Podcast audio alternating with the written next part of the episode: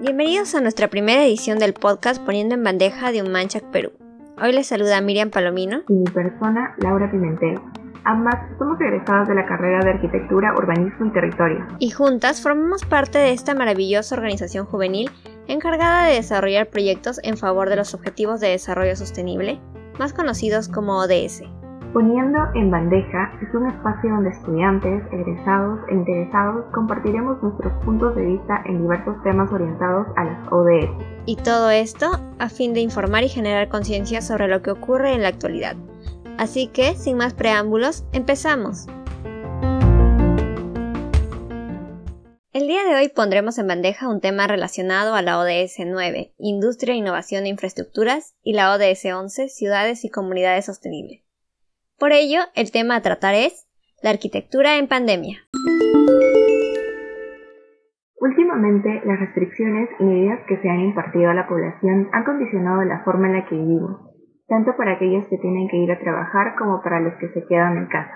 Así es, Laura. Por este motivo, en esta oportunidad vamos a analizar la importancia de la arquitectura en un contexto más amplio, haciendo referencia al urbanismo, que se encarga de estudiar la planificación de ciudades, y también, por otro lado, hablaremos acerca de las características espaciales de una vivienda y cómo estas son vitales para definir el confort del usuario, y más aún en esta nueva normalidad. Antes de empezar, es necesario recordarles que todas las posiciones que se ven son personales, y es por ello que también invitamos a que nuestro público pueda comentar, discutir o reflexionar sobre estas ideas. Bien, Laura, comenzaremos hablando sobre la planificación actual de las ciudades en el Perú. ¿Por qué crees que es importante el desarrollo y consolidación de ciudades humanizadas? Bueno, Miriam, primero debemos partir por el concepto de una ciudad humanizada. ¿Qué es? Pues, según el arquitecto Miguel Romero, en su libro El arquitecto desarrollador, una ciudad humanizada simboliza una ciudad formal. Es moderna, ordenada, con calidad de vida, con manejos adecuados de parámetros urbanísticos actuales, un manejo de su territorio de manera productiva, de su economía, su población y su medio ambiente.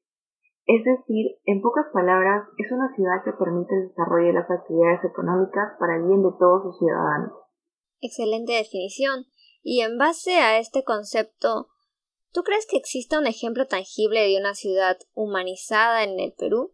Porque la verdad, a mí no se me ocurre ninguna al menos no una que sea capaz de reflejar en todos esos aspectos que has mencionado lo que verdaderamente es una ciudad humanizada. Por ejemplo, tal vez en el caso de Lima, se podría considerar en parte el distrito de San Borja, pero esto es más por su relación a temas ambientales, ya que como sabemos tienen diversas ciclovías y también un equivalente de 12 metros cuadrados de área verde por habitante, que es una cifra muy superior al mínimo de 9 metros cuadrados por habitante recomendado por la Organización Mundial de la Salud. Bueno, sí. Por lo que mencionas, y creo que la gente también lo sabe o comparte, no es de extrañar que la capital, Lima en general, se encuentre en el último puesto del índice de ciudades verdes de América Latina. Bueno, ahora solo nos has mencionado sobre la característica ambiental, pero ¿qué hay acerca de las actividades económicas? ¿Cómo crees tú que una ciudad humanizada permite el desarrollo de estas actividades? Bueno, pues yo considero que en las ciudades humanizadas, que es en un mundo ideal, ¿no? Las ciudades ideales que debemos aspirar, todo el territorio es completamente productivo, lo que significa que la innovación es constante y existe el equipamiento adecuado y de calidad que respalde continuamente el desarrollo de estas actividades económicas. Claro, por ejemplo, el desarrollo de proyectos agroindustriales o parques industriales, donde la actividad característica de la zona es bastante sostenible, ya sea para la producción textil, artesanal, agrícola o de exportación, que a su vez generen un sinfín de otras actividades y consoliden residencias. Todo esto conlleva el desarrollo de mejores oportunidades para los pobladores, pero claro, sin dejar de lado el factor ambiental, del entorno y de la cultura de la zona. Y tienes mucha razón en todo lo que mencionas, porque todos estos factores son completamente relevantes. Y entonces también surge una nueva pregunta. ¿Por qué hoy más que nunca que vivimos en épocas de pandemia crees que es necesario el desarrollo de ciudades humanizadas? ¿Por qué se debería invertir y buscar que en un futuro el Perú esté constituido por este tipo de ciudades? Qué excelente pregunta, Miriam. Pues si hubiesen o viviésemos en ciudades humanizadas el día de hoy, no tendríamos que ver a la gente desplazarse las distancias, ya sea por el trabajo, por la necesidad de comprar alimentos, por buscar medicina o por salud. Y muchas veces en pandemia la gente no encuentra lo que busca y tiene que ir lejos para abastecerse o para realizar cualquier actividad, y esto ocasiona mayor exposición de la que se podría controlar, de modo que es vital la determinación de usos de suelo. Exactamente, y todo esto que tú mencionas está muy relacionado con aspectos de sanificación y también va de la mano con la distribución equitativa de equipamientos. Y ahora la palabra equipamientos es como se denomina a, bueno, colegios, hospitales, postas médicas, mercados, que son un sinfín de espacios físicos ubicados en puntos específicos a los, donde los cuales la población acude para obtener un servicio. Y es por ello que hablamos de la necesidad urgente de tener un equipamiento de calidad y que respondan verdaderamente a las necesidades de la zona para así constituir ciudades humanizadas. Por ejemplo, sabemos muy bien que en la actualidad contamos con hospitales muy llenos que no cumplen con parámetros de aforo y no abastecen a la población.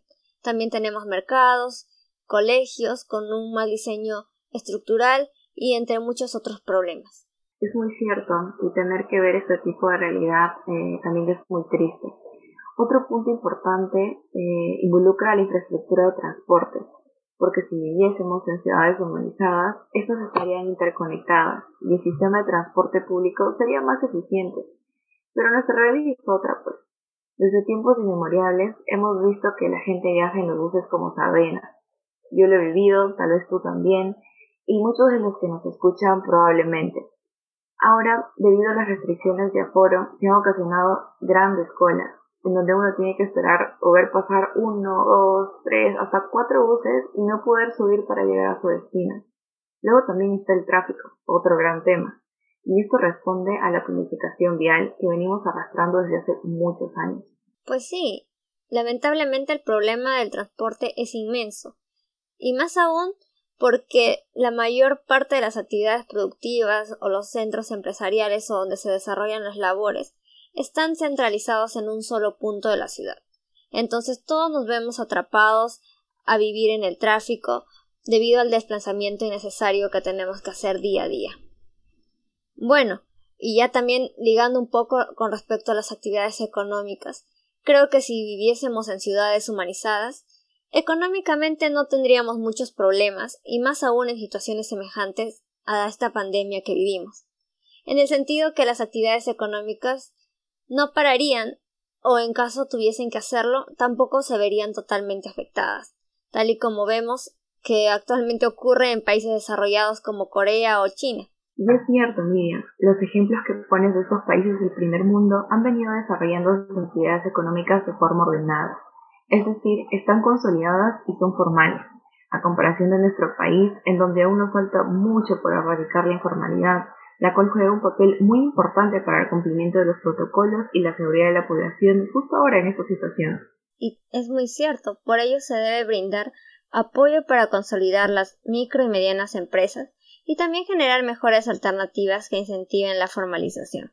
Además, también por otro lado pienso que si nosotros viviésemos en ciudades humanizadas, tendríamos mucha más empatía como ciudadanos porque vivir en una ciudad humanizada implica desarrollar un fuerte sentimiento de comunidad, de pertenencia, de barrio. Y todo esto es porque ya existen espacios planificados, físicos o no, que propician esta interacción entre los habitantes de la zona, cosa que la verdad es muy poco visible en nuestra sociedad. Y claro que ahora estamos imposibilitados de hacerlo, pero tampoco sabemos si los que viven a nuestro alrededor están bien, a veces ni los conocemos. A veces no sabemos si existe un anciano en la cuadra que pase necesidad o cualquier otra persona. Y creo que este es el caso de muchos de nosotros, quienes especialmente no vivimos desde un inicio en este barrio. Así es, justo esto que mencionas me hizo recordar el papel de las juntas vecinales o también llamadas asociaciones, que proponen y toman acciones conjuntas para un bien común. Por ejemplo, en la zona donde vivo, los vecinos se comunican claro está ahora a través de reuniones virtuales para acordar los horarios de tránsito, ingreso y salida tanto de vehículos como de personas. También tratan temas sobre evacuación, seguridad, incluso salud. Por ejemplo, no sé si habrá sido testigo de las limpiezas y fumigaciones para roedores. También vi que lo hicieron para la pandemia, donde salían a desinfectar calles y entradas de casas. Yo creo personalmente que son excelentes iniciativas por parte de las juntas vecinales. Excelente, y todo lo que mencionas me parece muy inspirador y refleja cómo también podemos lograr cambios al tener diversas iniciativas como vecinos. En mi caso, yo no recuerdo haber sido testigo de estos movimientos comunales, al menos no de forma muy cercana, pero sí creo que son estas soluciones las que manifiestan la importancia del actuar en conjunto para alcanzar el bien común. Por eso es necesario generar estos espacios y canales de comunicación que sean capaces de permitir la integración de las personas, ya sean espacios como parques, anfiteatros, espacios culturales a escala de barrio, etc., todo con el objetivo de forjar y fomentar el sentido de identidad local entre los vecinos. Así es, Miriam.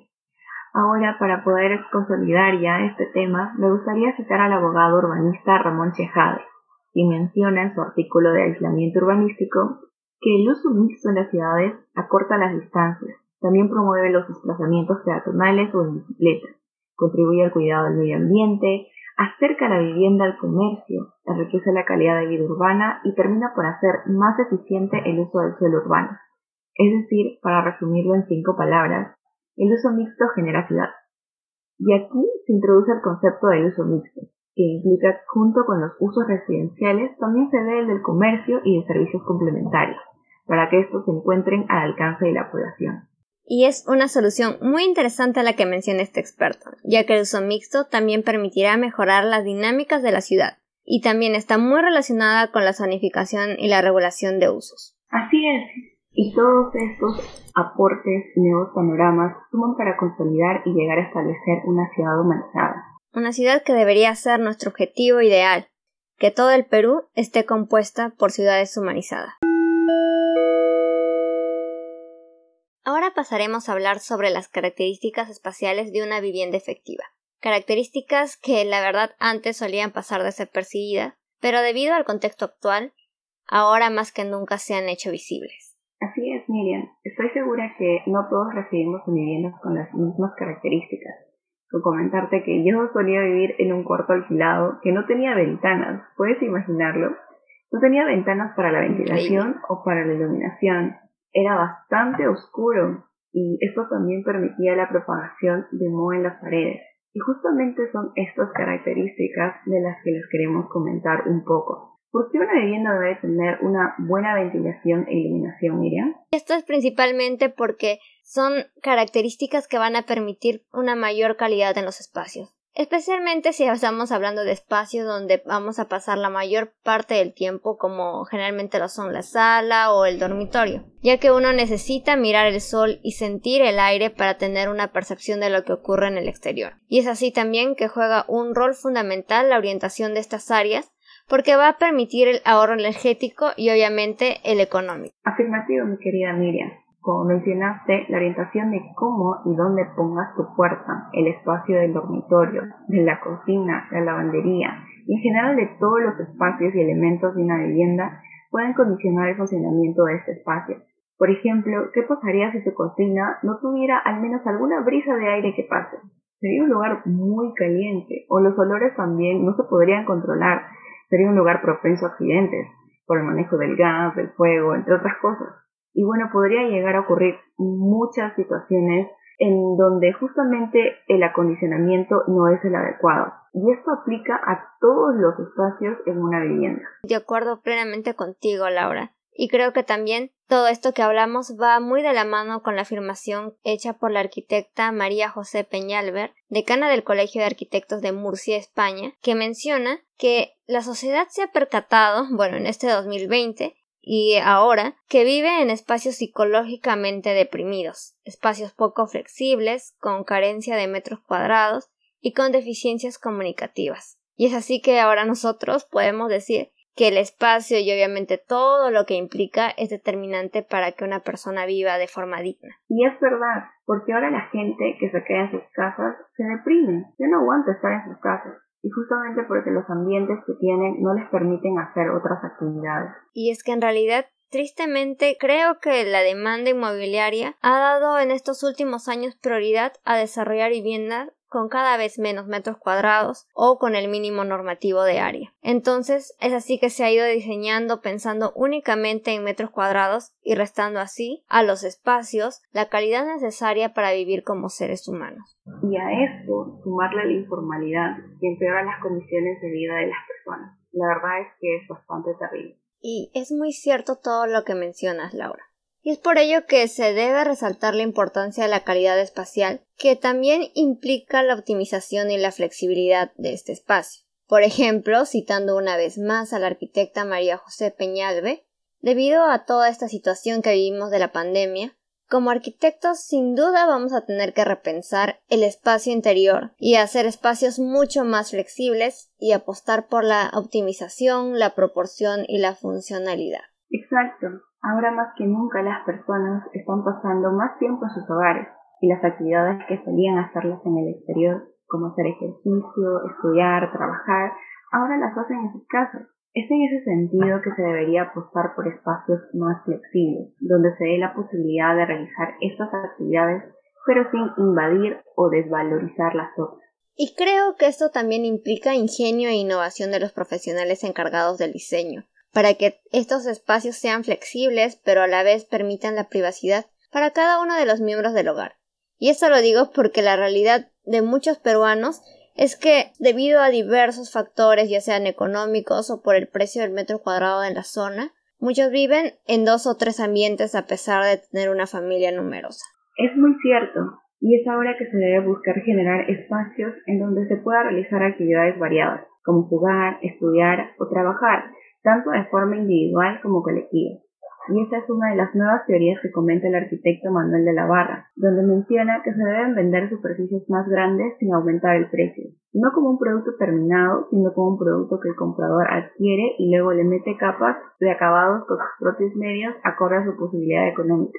Y personalmente creo que es una idea magnífica que ejemplifica la flexibilidad del espacio. Totalmente, y esto es sumamente flexible y más aún el hecho de dejar que el usuario intervenga según sus necesidades en el diseño de su hogar y se genere así una vivienda personalizada y óptima. Y bueno, y ahora ya que estamos hablando acerca del espacio en el hogar, ¿Qué opinas, Laura, acerca de las nuevas áreas como las terrazas y despensas, que más que nunca ahora han tomado un auge increíble y se han convertido en un nuevo lujo? Pues es cierto, Miriam, es cierto que se han convertido en un lujo, porque en estas condiciones, al menos las terrazas, les sirven para, entre comillas, a las personas salir, dar la luz del sol, respirar aire fresco, algunos hasta desayunan o descansan. Se ha convertido en un espacio de relajación que muchos necesitamos. Así también las despensas, cuya función de almacenaje se ha convertido en primordial en los días de cuarentena, donde obviamente uno no puede salir y requiere este espacio para guardar los productos para la alimentación diaria.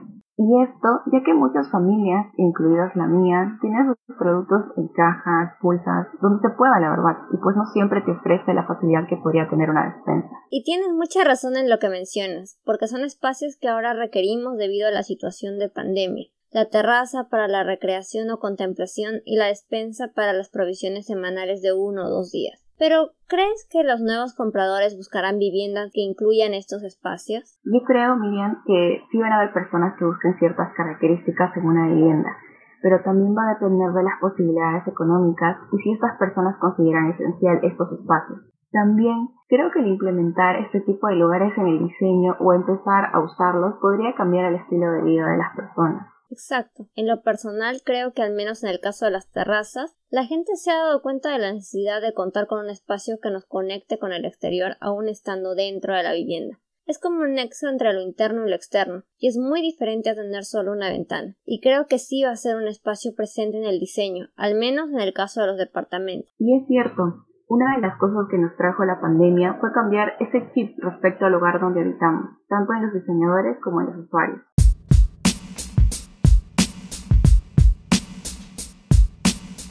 Ahora finalmente pasaremos a contestar brevemente una pregunta encontrada en redes hecha por María José. Ella pregunta ¿Cómo la arquitectura contribuye al desarrollo o construcción de ciudades sostenibles y más aún durante la pandemia? ¿Tú qué opinas, Laura? Ajá, excelente pregunta, María José. Creo que la arquitectura da la posibilidad de poder siempre estar innovando y buscar satisfacer las necesidades. Más aún en pandemia que se han necesitado generar cambios y nos han hecho reflexionar de la importancia de la calidad de los espacios donde vivimos, trabajamos o pasamos el día a día. Han habido muchas iniciativas de desarrollo de nuevas ideas por ejemplo, el concurso de mercados post-COVID-19 que buscó generar propuestas innovadoras con espacios seguros y que resuelvan la problemática actual de los mercados.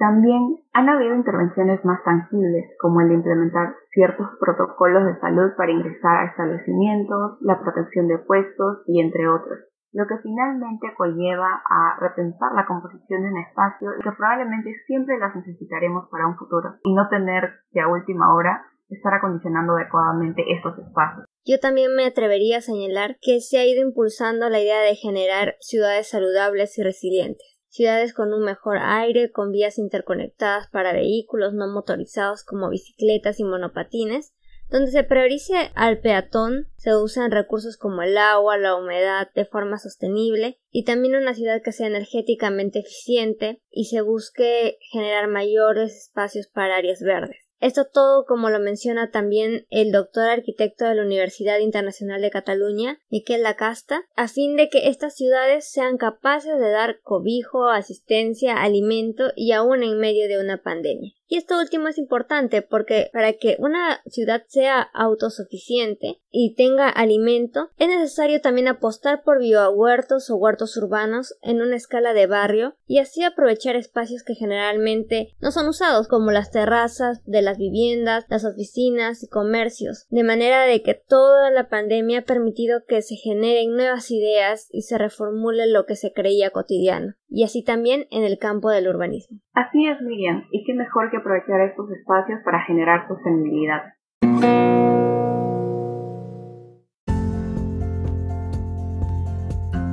Bueno, Miriam, hoy hemos puesto en bandeja cuestiones sobre la arquitectura en pandemia, tanto a nivel urbano como arquitectónico.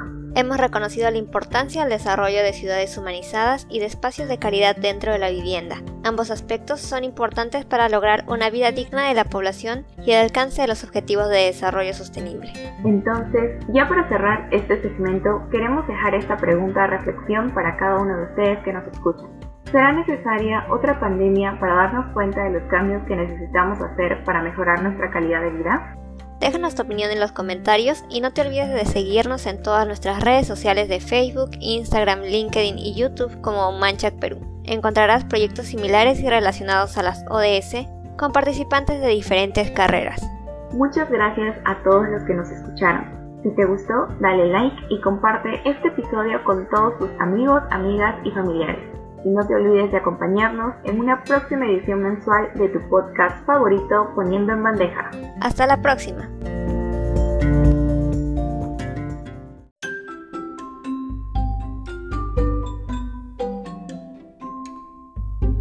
No se pierdan la próxima edición de Poniendo en Bandeja de Umanchac Perú